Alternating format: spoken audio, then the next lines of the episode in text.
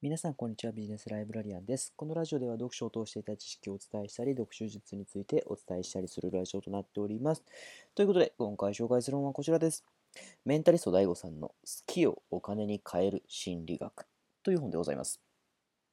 はい。えー、もうここ数年ね、はい、あの、YouTuber なんていう職業が新たに出て、まあ、その CM でね、よくありましたけどもね、えー、好きなことを仕事にするなんていう風なね、CM がね、すごく流行っていた時期がありました。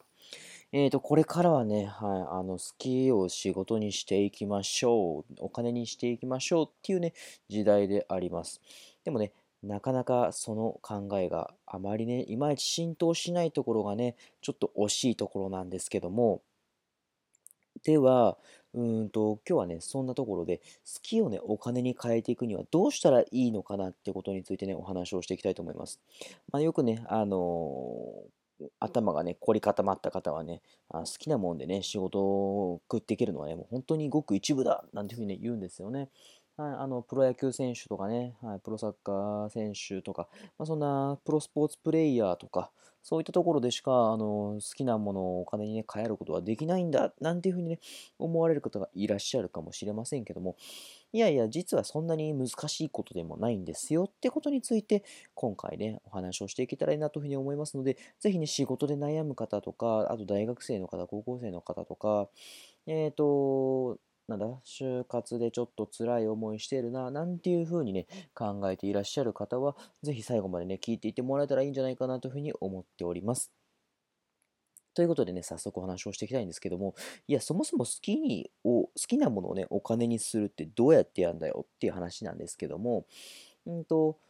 どうするかと言いますと、例えばですけども、何でもいいんですけども、好きなものに自己投資をします。で、その分野が得意になっていきます。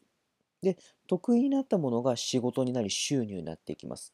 でそれをさらに好きなものに再投資することで、えー、その得意なことがね、どんどんどんどんとあの仕事につながって収入になっていって自分が得意になっていくよっていうようなね、ことにつながっていくんです。例えば、うん、何がありますかね、具体例。例えばですけども、まあ簡単なところで言うとゲームとかですよね。はい、ゲーム。例えばですけども、パソコンゲームで、あの、PUBG とかね、はい、やっていたとします。もうめっちゃゲーム好きなんだよ、自分って言って、いや、でもこれ正直金稼ぎにならへんしっていうふうにね、思う方もいらっしゃるかもしれないですけども、例えばですけども、好きなものに自己自己投資をね、します。例えば、あの、ゲーミング PC とかを買って、スマホじゃなくてね、はい、もうガチなね、パソコンを買って、その分野をね、もう毎日やっぱりそれの分ね、あの、特訓していきます。毎日7、8時間ぐらいね、普通にゲームをやりっぱなしっていう感じですよね。で、そうなっていくとどうなるかっていうと、あの結構ランキング、もちろんそれ1日だけじゃないですよ。もう毎日毎日続けてということですけども、それをね、上位の方にね、ランキングに入っていくと、そこから例えばスポンサーがいただけたりとか、もしくは大会に出場してお金をね、稼ぐことにつながったりとか、っていうような感じで、あの、仕事になっていくんですよね。収入に入っていくんですよね。でそれをまた、うんと、同じように PUBG に、その、今の、ね、例で言うと、PUBG とかパソコンとかに、あの、再再び自己投資をね、してもいいんですけども、じゃあ次別のところでっていうふうで考えても、それもそれでありなんですよね。例えば、それをうんとうまく編集してくれるあ動画を撮影してね、はい、うまく編集してくれる方にうんとアウトソーシングする外注ですねをしていく。でその動画を YouTube に上げる。それでかなりあの YouTube として、はい、あの成立するんじゃないですかね。ゲーム実況じゃないですけどね、ゲームのうまいやり方っていうのはね、そんなノウハウ的なね、ところであのお伝えすることもできるんじゃないかなというふうに思いますけども、まあ、そんな感じで、うんと、稼いだお金をさらに自分の好きなことにね、使っていき、それでさらなるね、稼ぎを得ていく、収入を得ていく、そんな風で好きにね、どんどん投資していくことで、スパイラル的に、うんと、収入にね、つなげていくよっていうことがそういうものなんですよね。はい。あのまあ、他にも話をしますと、えー、ブレインとかで有名な佐古祐樹さんっていう方えっと、今20何歳、何歳なんだろう、20何歳とかですけども、半ばか前半かそこらなんですけども、あの方は、えーと、すごくね、パソコンが好きで、うんと、プログラミングをしようって思って、自分が、うんと、プログラミングできないからって言って、自分で、まあ、お金稼いで、それでね、あの、プログラミングのスクールに通ったそうです。はい。で、そこで、プログラミングができるようになって、そこから、うんと、まあ、いろんなところで稼ぎを得て、でそこでそのエセ稼ぎを得たものから、うん、と別のところにまた再投資してやっていくっていうようなね感じでありますけどもそんなさこさんね、はい、あのやっぱ好きなものに投資してその稼いだものをさらに他のところでね投資していくそんなようなね稼ぎ方もありますのでぜひあのそういったスパイラルな、ね、状態になっていくようにどんどんね自己投資をしていくってことがね大事になります。はい。で、いやいや、でもやっぱりなんだかんだ言って好きなことって自分そんなねえしっていうふうにね、思っちゃう方がいるんですけども、あの、誰しもやっぱり大人になってくると好きなものがうまく見つけられないんですよね。けど、あの子供の頃を思い返すと、やっぱり誰しもが結構熱中してやっていたことってあるんじゃないかなというふうに思います。例えば、さっき言ったようなゲームもそうですし、あとは、例えばスポーツとかもそうですよね。はい。あとは、何でしょう。えー、例えば、何がありますかね。うん、サバゲーとかもそうですよね。はい。あとは、えー、観光に出かけることとかもそうですよね。はい。何でおいても、やっぱり、うんと、もう本当に熱中してしまうっていうことがね、あると思います。まあ、そういったもの、よくね、あの、時間、これやってるとね、時間があっという間に過ぎちゃうんだよっていうようなね、ものがね、あると思うんですけど、そんな状態のことをフロー状態っていうふうに言いますけども、フロー状態。はい。カタカナでフローと言いますけどね、フロー状態のものだと、まあ、何事もね、楽しくなくなるんです。楽しくなるんですよね。逆に仕事はね、もう正直ちょっとしんどいな、めんどくさいな、なんていうふうに思っていると、時間がすごく長く感じて、平日のね、時間が長く感じて、まあちょっとなっていうふうに思っちゃうとなかなか楽しめなくなるんですよね。なので、そんなフローな状態でいられるものをぜひね、探してもらえたらなと思います。やっぱりね、はい、我を忘れて時間がね、短く感じるようなね、そんなものをね、あの、ぜひ、あの、探してみてください。はい。まあ、ただちょっと注意してほしいのは、例えば、スマホをね、ぼーっとね、眺めていてね、YouTube でばーっとね、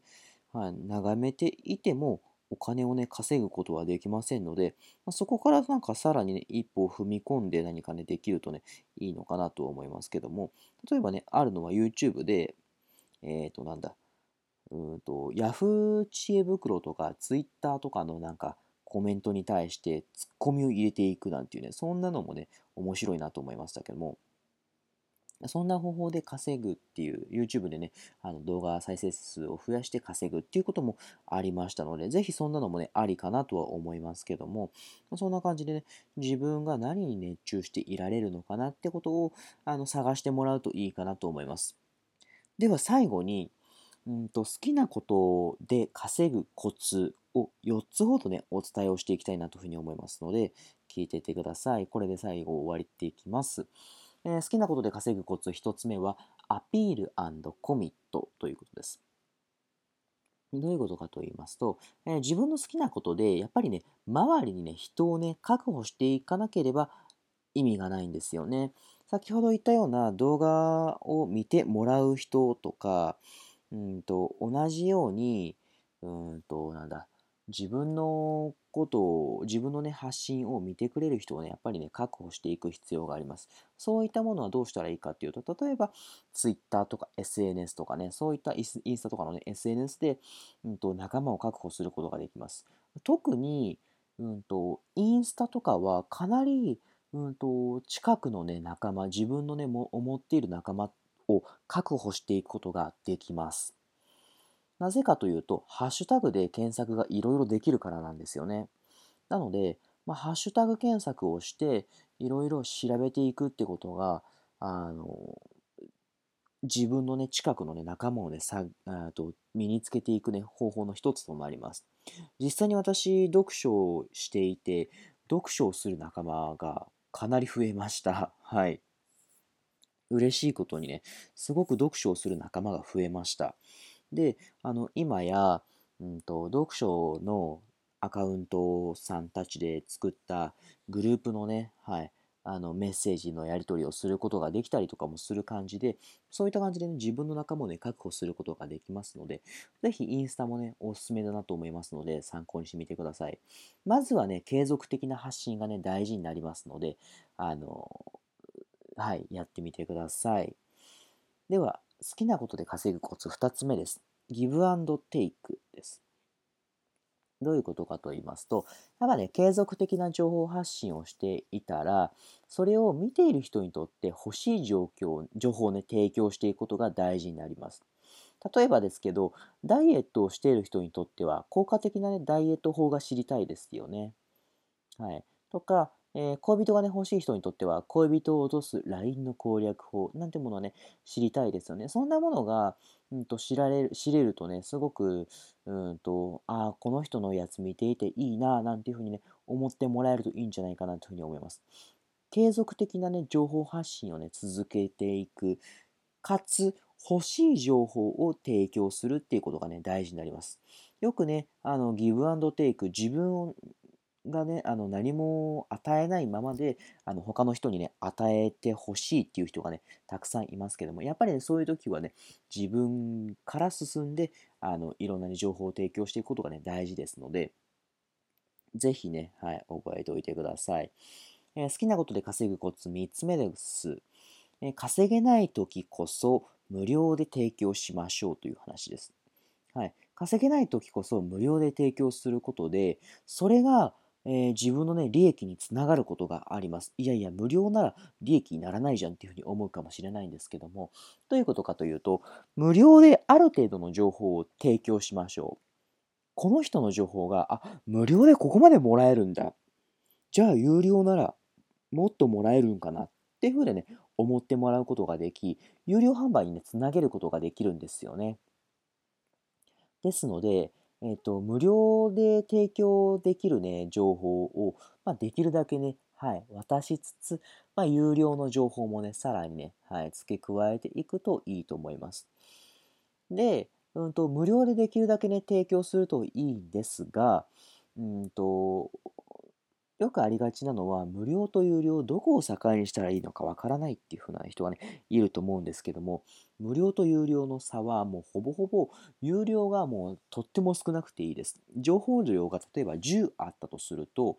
まあ、9対1とか8対2ぐらいの割合で無料が多くていいです。はい、そのぐらい無料が多くていいですので、そのぐらいだと、あの、すごくやっぱりね、あ、この人のやつ見ていていいな、なんていうふうにね、思ってもらえると思いますので、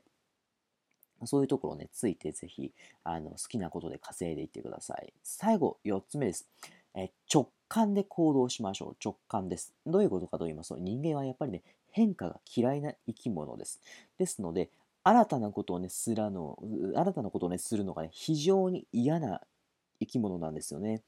ですので、あ、これやった方がいいな、なんていうふうに思ったら即行動することが大事です。特に YouTube とかは先行者優位っていうふうにね、言われてますので、先にやったもん勝ちなんですよね。ですから、今から正直言って、今からね、はい、あの、バラエティ系のちょっとなんか面白系のね、YouTuber になる。それ結構難しいんですよね。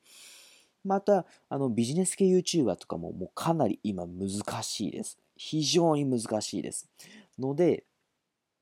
あの、もしね、今からなるのであれば、今まだね、はい、やっていないかなっていうのはね、ところのね、ものを参考にやっていってもらうといいと思いますので、ぜひそんなところをね、探していってください。あの、これやった方がいいかもなんて思ったらもう即やっていってください。ぜひ、あの、参考にしてみてください。ということでね、今日はね、好きをお金にし換える心理学についてお伝えをさせていただきました。あのぜひね、いろいろ好きなことがあると思いますので、探してみてお金に変えていってもらうといいんじゃないかなというふうに思います。ということで、今日はこの辺で終わります。ありがとうございました。